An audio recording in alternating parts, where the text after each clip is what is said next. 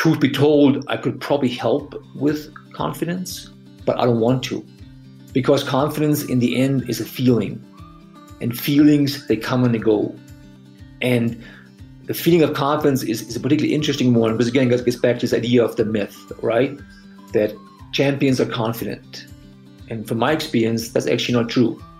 And I want to separate the action of confidence from the feeling of confidence. Hello and welcome. I'm Erik Korem, and you're listening to The Blueprint Podcast, where we explore the journey of high performance by learning from the struggles and triumphs of some of the most interesting people in the world. Today, we are joined by Dr. Peter Haberl. Dr. Haberl is the senior sports psychologist for the United States Olympic Committee, and he's one of the foremost experts on the application of mindfulness training for improving performance under pressure. In this episode, Dr. Haberl provides us with valuable insight regarding the difference between feeling confident and acting confident, habit formation, and why we should be seeking psychological flexibility rather than mental toughness. If you find this episode valuable, please leave us a review by simply going to ratethispodcast.com/blueprint. That's ratethispodcast.com/blueprint. And now it's time to lean in and learn from the best. Welcome, Peter. Glad to have you on today. Good to be on. Thank you. So I want to start with this. About 10 years ago, I heard about mindfulness, and there was this kind of mystique around it, that it was religious, that it was mystical, that you had to be in a lotus pose to do it. And as a performance coach, a high performance director, I started looking at the research and started seeing something different than the view that the aperture that I had on it. So what is mindfulness to you, Peter? Well, what it is to me, it's really a tool to understand how the mind works so you can work with it in competition. But we can also always look at some of the definitions from psychology that are being used, right? So one definition is has to do with attention, right? So the aiming of attention, the sustaining of attention, the regaining of attention, and doing that from the perspective of openness and curiosity and acceptance. So let's unpack that for a second, right? Attention obviously is hugely important for athletes, and I actually go as far as saying that attention is the currency of performance. So the more you're in charge of your attention, the better off you are. But the way the mind works is it actually doesn't like to be in the present moment. It likes to wander off. And this happens to athletes all the time, that their attention gets impacted by very often an internal distraction. This brings us back to the definition of mindfulness, right? This idea of, can I be aware of what's present in this moment? Can I be aware of where my mind is at? And perhaps how my mind is caught up in distraction. And when I'm aware of that, then I can actually do something about it. So mindfulness is all about being aware of what's going on in the present moment, and to do that from a non-judgmental perspective. And then with that, take charge of your attention, and then take actions based on that.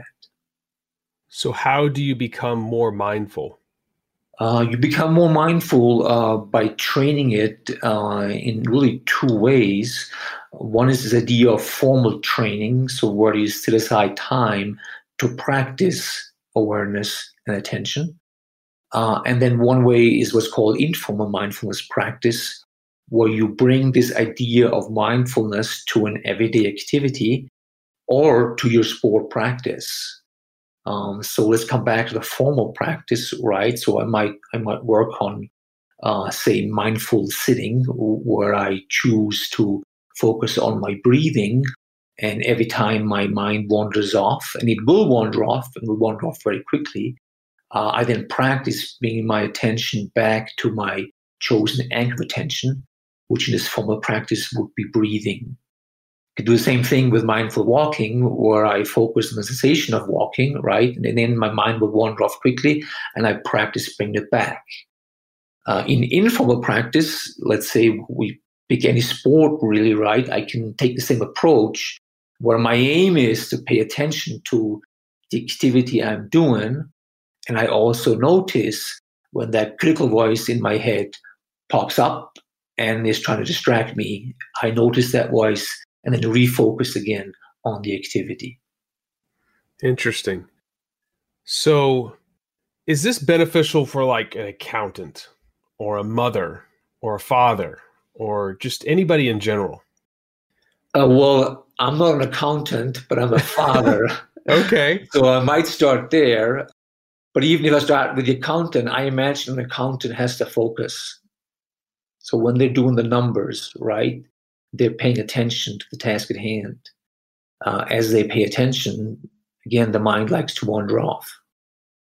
And then again, the accountant would want to notice that and bring attention back. But coming back to the father, right? So as a father raising children, invariably, the children will push your emotional buttons. Really? Yes. I've got three. So from that perspective, right, as John Kabat-Zinn puts it so well, I think kids are excellent mindfulness teachers. So they push your buttons, emotions come up. And when those emotions come up, sometimes the emotions get the better of us and control our behavior. We don't really want our emotions to control our behavior. We want our emotions to inform our behavior. And what mindfulness does, it creates some space between that firing up of the emotion and our response to it. So mindfulness allows us to be more deliberate in choosing our response rather than have the emotion decide the response for us. That's brilliant. I know I catch myself getting upset about things sometimes that don't matter. You know, you have this inner monologue going on and it gets interrupted by your child in a situation. And then you respond quickly and then you're like, why did I have to act that way? So does mindfulness require, or does it include self-discipline? Well, mindfulness is a practice, right? That then can become a way of being, but like any practice, it requires discipline and it trains discipline. So if I engage in a daily mindfulness practice, right, it takes discipline, but I also cultivate discipline. What about ancillary benefits like emotional benefits, stress, health benefits, things like that? Well, I think there's a fairly extensive body of research that it's a useful tool when it comes to managing stress. One thing I want to be careful, though, is sometimes it's being sold as a bit of a panacea that cures all ills, right? As opposed to this is a discipline that you cultivate, that you practice. As you practice it, you get better at understanding how your own mind works. And then with that understanding comes the opportunity and the invitation to more skillfully work with our minds. So one thing that matters in this context, right, particularly for athletes, is mindfulness. The way I view mindfulness, not as a tool to be calm, and athletes always very often strive for being calm in crucial moments in competition, such as the Olympic Games, right, which is sort of where I have experience in working with athletes in that environment. So if you pursue mindfulness so you can be calm when you compete for the Olympic gold medal, from my perspective, that would be a mistake, because in an environment where the outcome matters the world to you and where the outcome is highly uncertain, guess what emotion shows up? A little bit of fear, a little anxiety. Little fear, little anxiety, little excitement. Exactly, right? So what won't show up most likely is this idea of being calm and being serene. So mindfulness is not about feeling calm. Mindfulness is about being able to act calmly in an environment where you won't feel calm. That's awesome. I've heard you talk about this before, and I'd love if you would go into it again. About the gallows. Oh, the gallows. Well, this is a famous quote from a British track cyclist, Chris Hoy, actually Sir Chris Hoy. He got knighted by the Queen of England because he won 6 gold medals at the Olympic Games, over 3 Olympic Games. And in his autobiography, he describes his first Olympic final in an event called the Kilo. So it's the 1 kilometer time trial where you race against the clock, basically. And he was the reigning world champion, which meant that he got to go last in the Olympic final. So when you go last, right, you see everybody else's time come in. So as he watches the times of his competitors come in, from the last four guys, three of them broke the Olympic record. So they were really, really fast, right? So he describes how he felt in that moment. And he said, it's the only way to describe it. It feels like the gallows. So it feels like you're about to be hung, right? So when I asked my Olympic athletes, hey, do you want to feel this way as you get ready to, compete in your final? The answer is always, no, I don't want to feel that way. Then I asked, well, why would you not want to feel this way? And 100% the answer is, if I would feel that way, I'd perform very poorly. So there's this myth out there in the minds of athletes that in order to perform well, they have to feel the right way and they have to think the right way. It's a myth that's often fed by this idea that champions never experience uncomfortable thoughts and feelings. But nothing is farther from the truth, right? This is why this quote from Chris Hoy is so powerful. It feels like the gallows. You're about to be hung, because the way he felt did not determine his performance. He goes on to describe in his autobiography that the way he felt was completely normal. It's how you're going to feel when you prepare to ride the ride of your life, as he puts it. And that's well put, right? So that tells me he is open to that unpleasant sensation. And because he's open and willing to feel what is to be felt, the emotion doesn't get in the way. Huh. So if you know that it's going to feel like the gallows, I could think of a few situations in my life where I've gotten up in front of a very, very large crowd, right? And you're excited to be there, but then you have this sick feeling in your stomach. Yep. You know that it's going to happen. So if I have practiced and trained to be mindful, then I'm aware of this situation. And then what do I do with it?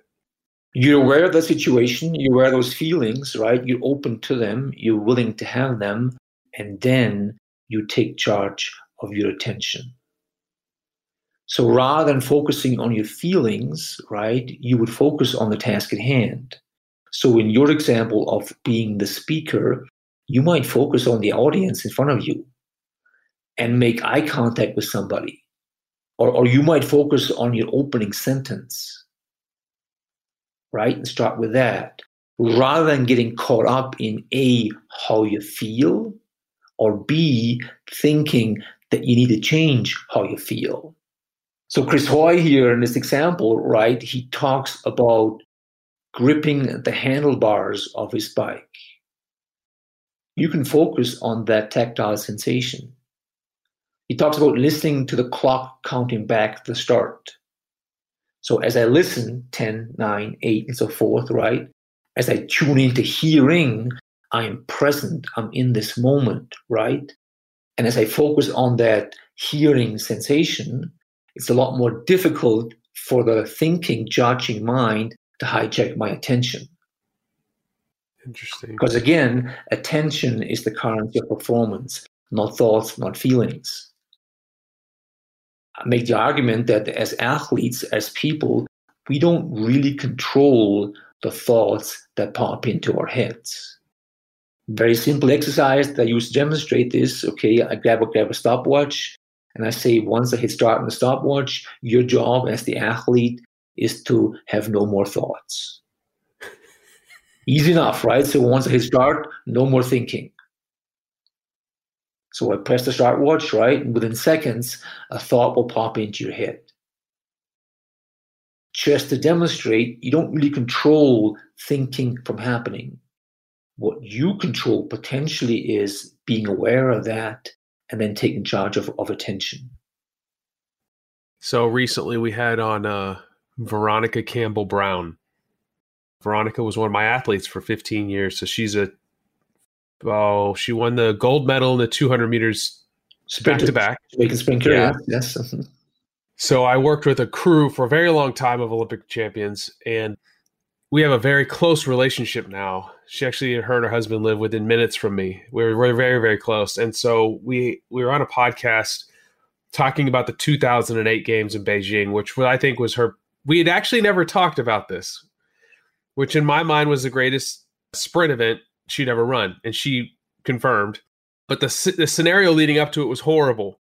She was a favorite for Jamaican trials to win the 1 and the 2, and she didn't even make it for the 1. So she does great in the trials, goes to the games.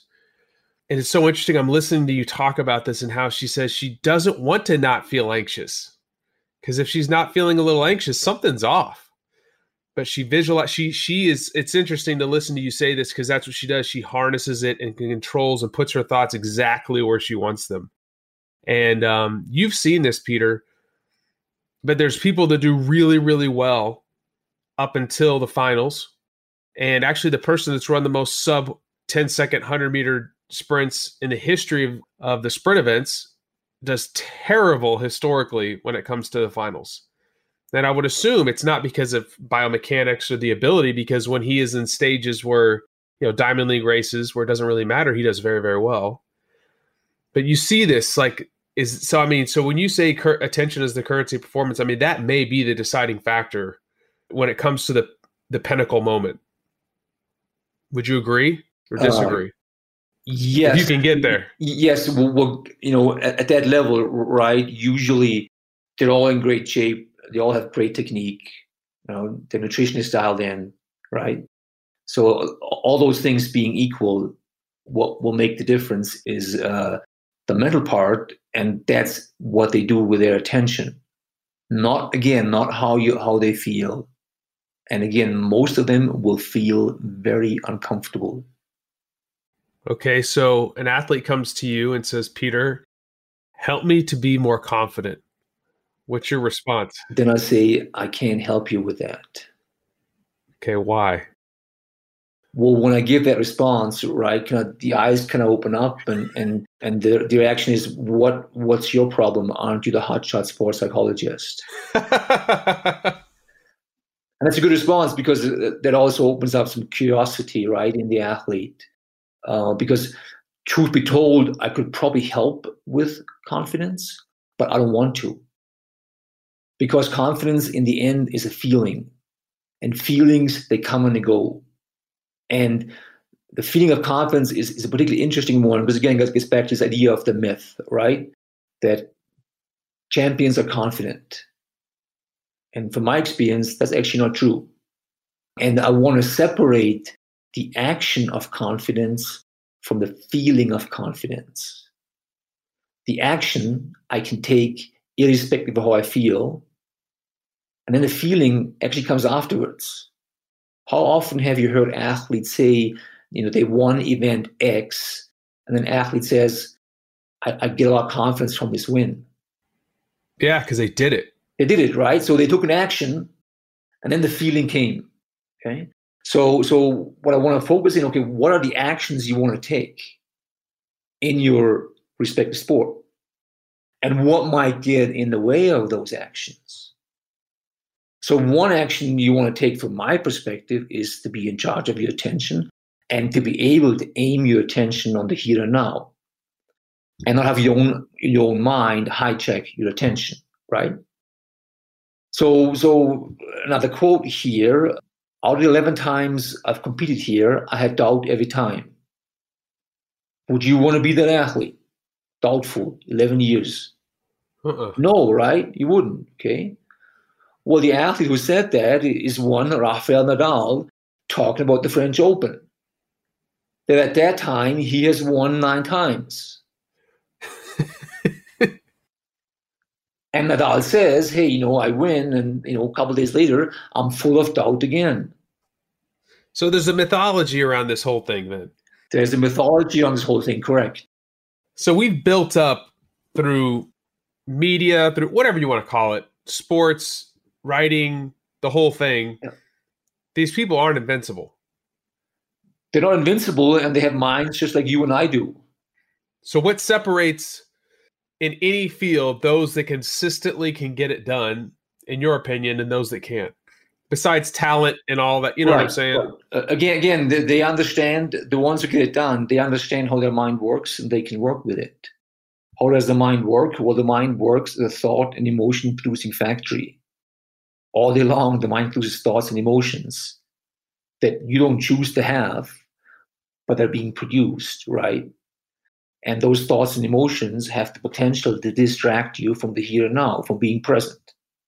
Hence my argument again, it's not thoughts and feelings that matter, it's attention. So coming back to the confidence piece, that feeling, right? It's great if you have it, feels wonderful, right? Feels wonderful. But let's take a complete example, Tampa Bay Lightning last year in the NHL, right? They won the President's Trophy. They are super confident. They know they're going to win the Stanley Cup. They just know it. Because they ran away with the league. So the first round, they faced the Columbus Blue Jackets, a team that had never won a playoff round in their history, okay? But a team that had been very close for a number of years, knocking at the door. It's going to happen sooner or later, okay? Very determined, very focused team. They win the first two games, and the Lightning never recover. And they lose the first round, right? Because they weren't aware. Here's this feeling of confidence, and this feeling of confidence actually lulls me to sleep and tells me I got this in the bag when the outcome is uncertain. Okay? So they were certain about the outcome. That's a really dangerous place to be at as an athlete or as a team. If the outcome is uncertain and it means the world to you, coming back as an equation, guess what will show up? An uncomfortable emotion will show up. Can you use that uncomfortable emotion to your advantage? By being open to it, right? And again, by dialing in your preparation, that goes obviously all the way into your pre-performance routine, what you do there, right? And again, what you do with your attention. Wow. So, Peter, you track hockey pretty well, huh? Well, back in the old days, I used to be a professional hockey player back in my home country a long time ago. So let's talk about that a little bit. Okay. How did you get into hockey?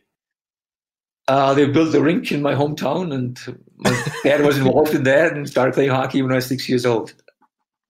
So you started playing at six, and then you became, I mean, to go from six to professional, that's a pretty big deal. Like, what was your connection to the sport? Did you love the sport? Was it something that was more of a communal thing? And that, you know what I'm saying? Because everybody's journey to that is pretty different.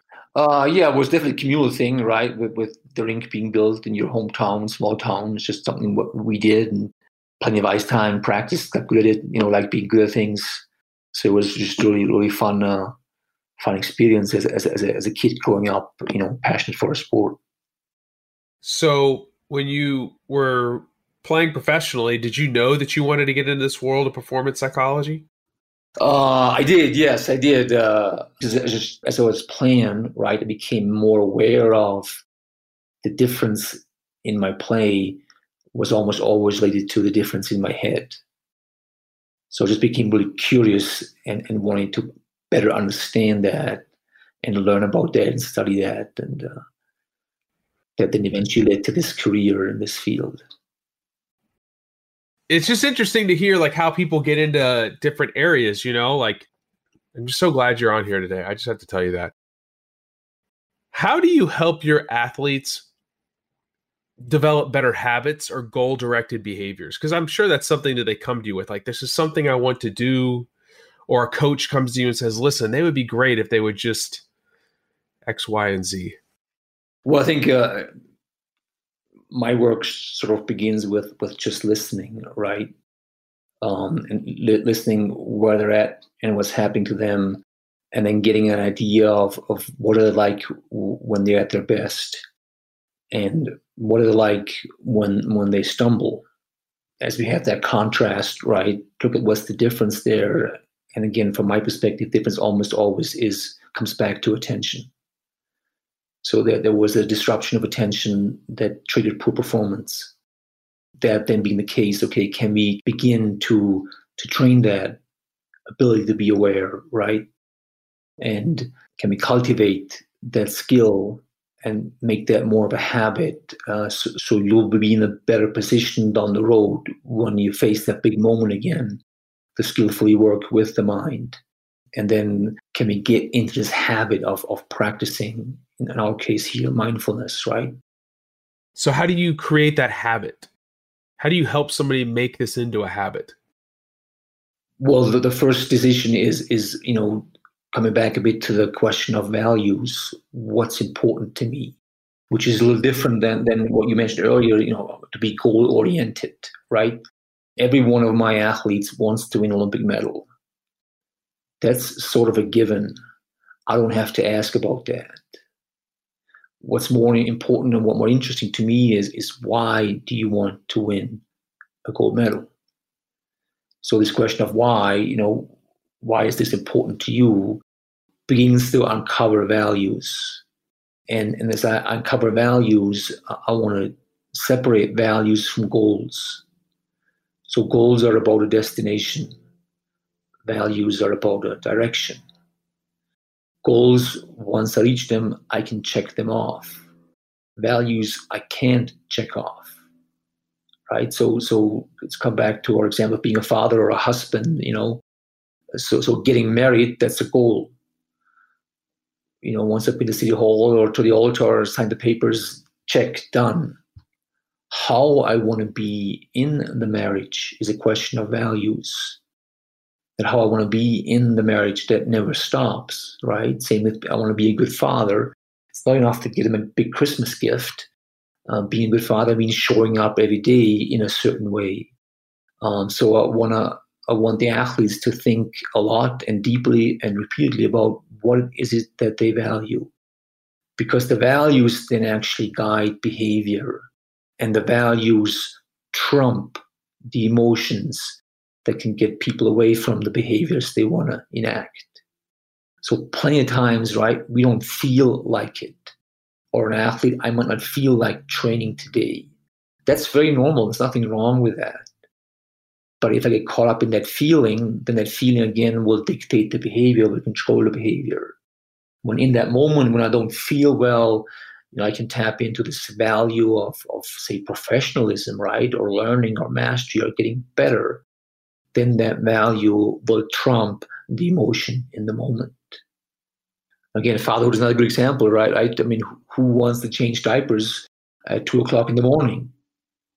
Nobody, right? Nobody. But, you know, some fathers help their wives and actually do that.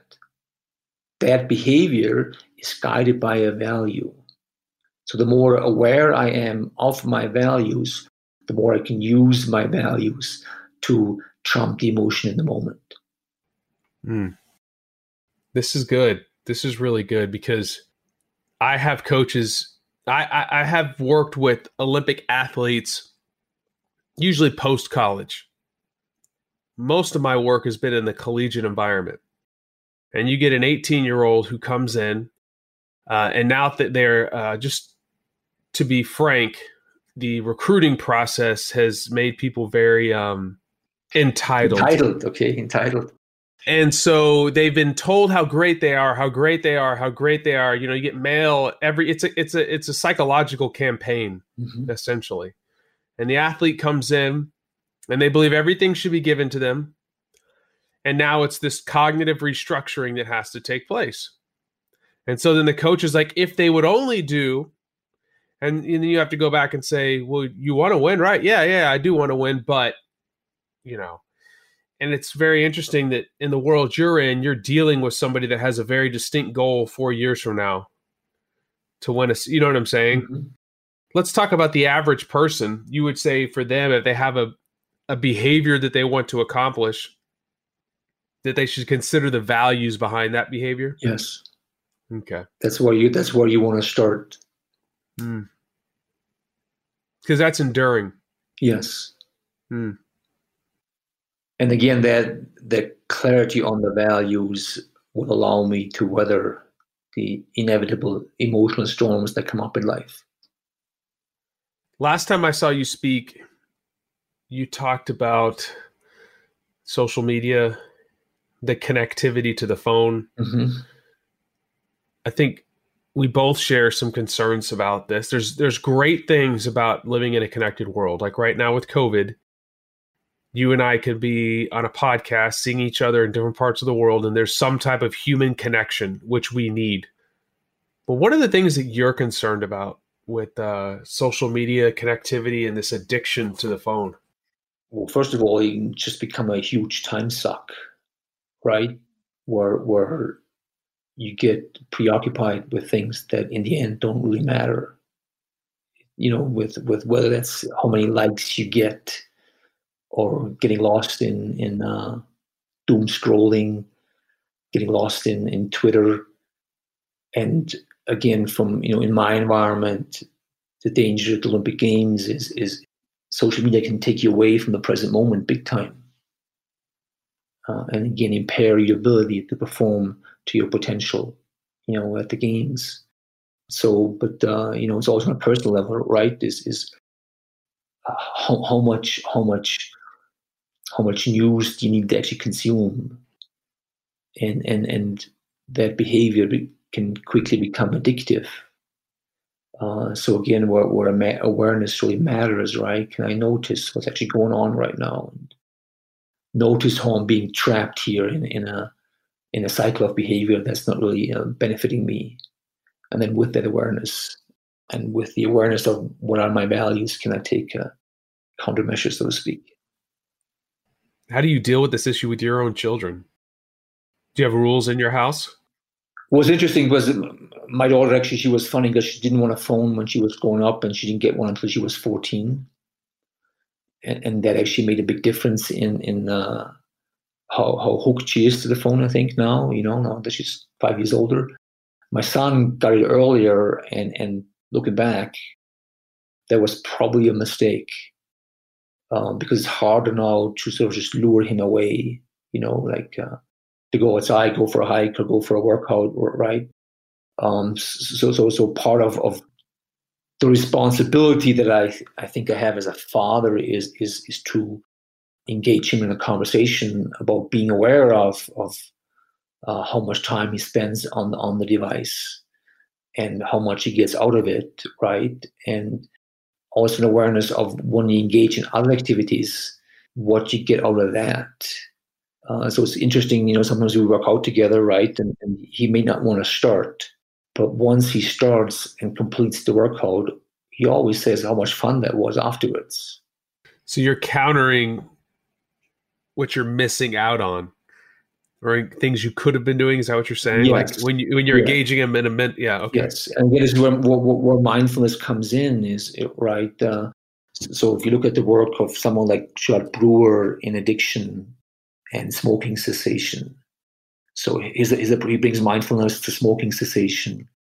And he makes this great argument that when you actually pay attention to what smoking feels like, tastes like, the awareness comes, this doesn't actually feel good. So as I tune into the sensation of what this experience of smoking a cigarette is like, right, I can become aware of, hey, this actually isn't feeling all that great.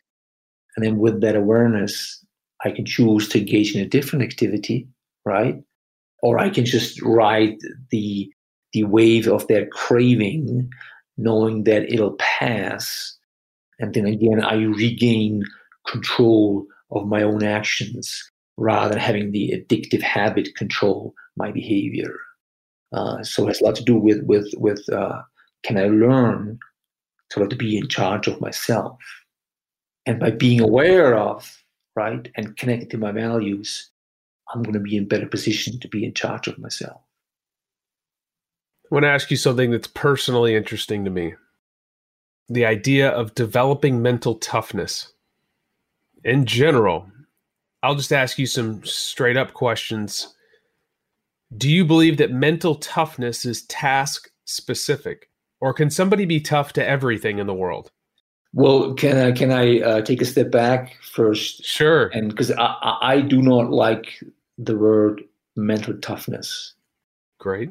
And I don't use it with my athletes, because tough, to me, as I think of tough, I think of rigid, inflexible.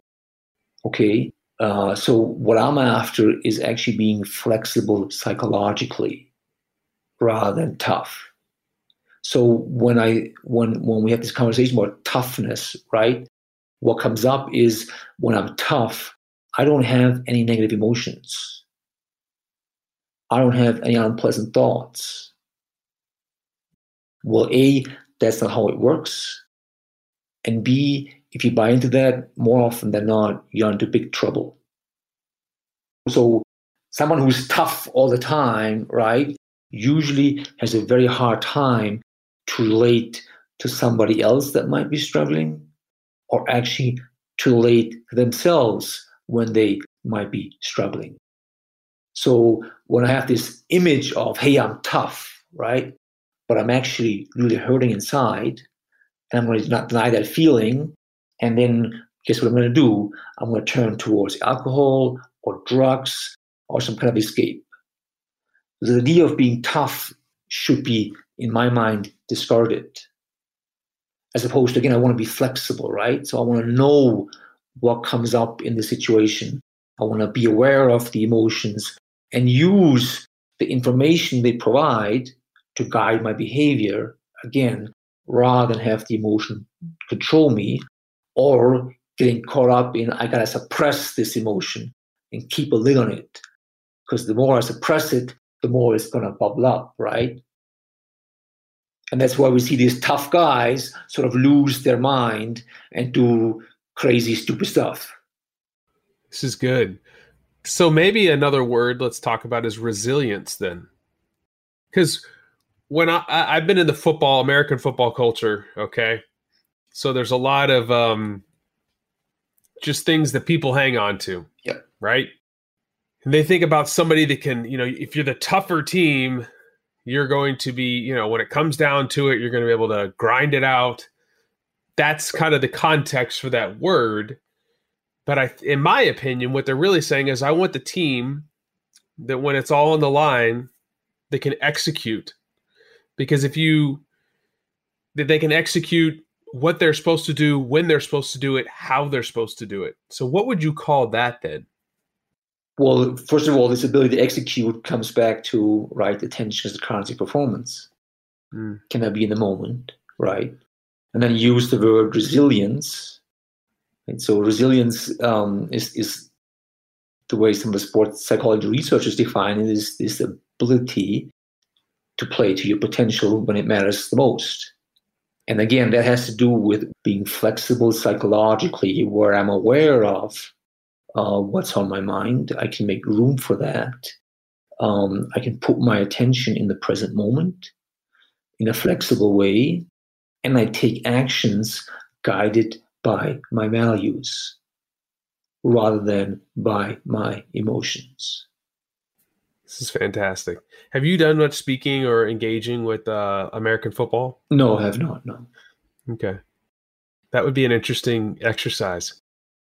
Things are shifting in that world because coaches are starting to understand more about things like mindfulness. I know there's one team, Clemson University, every Monday, their team does mindfulness as a group together. This kind of goes, you know, when you have people in a cohesive environment doing things like this, I don't know if that's optimal for the benefit that you want, but then there's the opportunity. This is a whole other topic we don't need to get into, but mental models and sharing of mental models, a team, cohesive group, to be able to move together, that requires a tremendous amount of awareness. Correct. No, thank you for talking about that, because that's been something that in the world of in starting in strength and conditioning and then moving to high performance, a lot of coaches have put pressure on the strength and conditioning coach. It's your job to make the team tough by doing these exercises, by doing these drills or these very difficult training sessions where you're running, you know, X amount of distance and pushing them to their absolute limit. And my counter to that has always been, that's not specific to the game. Like when I've been in tough situations, I'm a jiu-jitsu athlete. I'm not thinking about the other training session, I'm trying to be flexible and agile and recall what to do in the moment when I'm there. And so there's things to me that are general and then they're specific. And so do you see that at all? Have you experienced this? Well, yes, I think, again, I want to have an understanding, right? What context are you in? Mm-hmm. But let me come back to Chris Hoy and use him as an example, perhaps. So track cycling, right? They have to dig really deep. So he uses this quote from his book, "When I dig as deep as I can, I dig a little deeper still."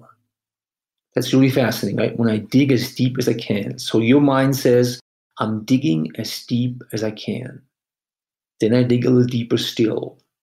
So he's saying, he's aware, he's that internal dialogue who says, you're going all out. Great, good, just hold it there.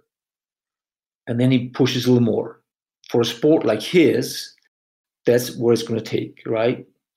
And those track cyclists, when they do their workouts, they often work out so hard that they throw up afterwards because they've built up so much lactic acid, right? Yeah. With that, though, all right, has to come an awareness that today is actually not the day to dig deeper. Because today, I still might be, and this is more I think, you know, in your area of expertise, I haven't fully recovered yet. Yeah. But just because my mind says, hey, I'm tough, let's go, you know, squeeze it out, today actually is not the day. Okay, and then to have the wisdom, right, to choose appropriately is, I think, what you want to cultivate in an athlete. Mm. This gets back to your earlier point of being flexible, right, of adjusting to what's actually going on and what's the most skillful response right now. Mm. Also, a sport like cycling, it's kind of like billiards in a way where it's unidirectional. There's a singular focus. There's technical components to it, but yeah, it's an output-based sport. Right. The more complexity you add to the field, the more you have to, you know, the saying, see a little, see a lot, see nothing. You know, you have these novice decision makers, and it's like they're just all over. I can't, you know, I remember the first time I stepped onto the football field in college, my head about spun off. You know, you have 100,000 people in the stadium, and you don't know where, you know, you've been practicing. And so I can understand how mindfulness would be so much even more important because now I've really got to know where do I want to place my focus right now. Yeah. That is just, it's beautiful. And it's so encouraging to me is I've been able to start using this in my personal life because I call it the rabbit hole, and I'm really bad at this. I'll just be on a walk or something, and all of a sudden I'm down this deep hole somewhere and I'm chasing thoughts, right? And sometimes it's okay because that's where you come up with ideas. But other times I'm walking with my wife and I'm like, I need to be here. And this practice I've started using myself has really made a big impact in my personal life. And I can just imagine for you, you know, and I know you practice yourself and with your athletes, I'm sure you hear stories of how it's impacted other areas of their lives. Yeah, I think that's a wonderful example, Eric, that you give, right? As well as a really powerful metaphor of going down a rabbit hole. Because I think we all do that. And certainly one thing that I remember a lot is you know, when the kids were little, reading bedtime stories to them. And as I'm reading the story, I'm actually not there. My mind's someplace else, right? And with mindfulness, you need this ability to notice, hey, I'm actually going down a rabbit hole, okay? And now with that awareness, I can choose to go down the hole or come back. And when you're on, you know, as you were saying, on the walk with your wife, it's a really good idea to be present. I don't want to miss those moments. Yes. Like I said, I have an 8, a 4, and a newborn. And last night I'm in bed reading to my 2 kids. I'm like, I want to be here right now. I don't want to miss this, you know? Mm-hmm. And I'm so glad that you came on because I think we have become such a distracted world. And the more technology and I will say this, the one of the benefits of COVID, there's always going to be something good that can come out of things, no matter how horrible the situation is that I think people are going to value each other more. I don't know about you. I mean, with all the stuff going on in the world, I was on a bike ride today. I exercised right before lunch. And it's so interesting that before COVID, people would just go right by. But now people are waving at each other, going as fast as they can, waving at each other, or you know, I had to stop and turn around, and this older gentleman was coming across the road, and we just had this cool little chat. But it was like we were craving for interaction. And I hope that with all the crap that's going on in the world right now, that people are a little bit more mindful about those interactions, and they don't take, just going to the grocery store is fun now. I mean, now that, you know what I'm saying, that the lines aren't out the door, like I look forward to interacting with the person at the checkout counter. I don't know about you. Well, I think, yeah, I think the potential for that growth is there, right? One of the wonderful stories I heard early on in the pandemic, you know, is this fella going to the supermarket and just seeing how distressed the employees were because they're on the front line, right? With protection. And then he praised the cashier for the courage to show up to work. Mm. And he could see that person just rise with pride, right? So to offer a small token of kindness made all the difference, right? And I think we could all do better at that, of being more kind to our fellow human beings, you know. And again, the example you use is good one as well, is with these interactions you had on the bike, that could very well make a big difference. Yes, absolutely. Well, I don't think there's a better place to stop than right here. Yeah. And just to be a little bit more kind. And so, Peter, I'm so thankful for you being with us today.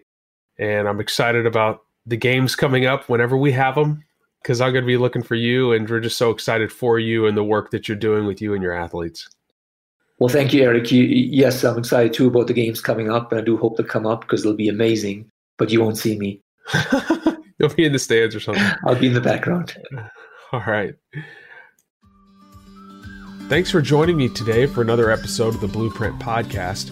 If you found this episode valuable, would you please help us by providing a review simply by going to ratethispodcast.com/blueprint. Again, that's ratethispodcast.com/blueprint. Also, if you want to stay current on everything high performance, follow me on Instagram at Erik Korem, Twitter at Erik Korem, Facebook at Erik Korem, and LinkedIn at Erik Korem.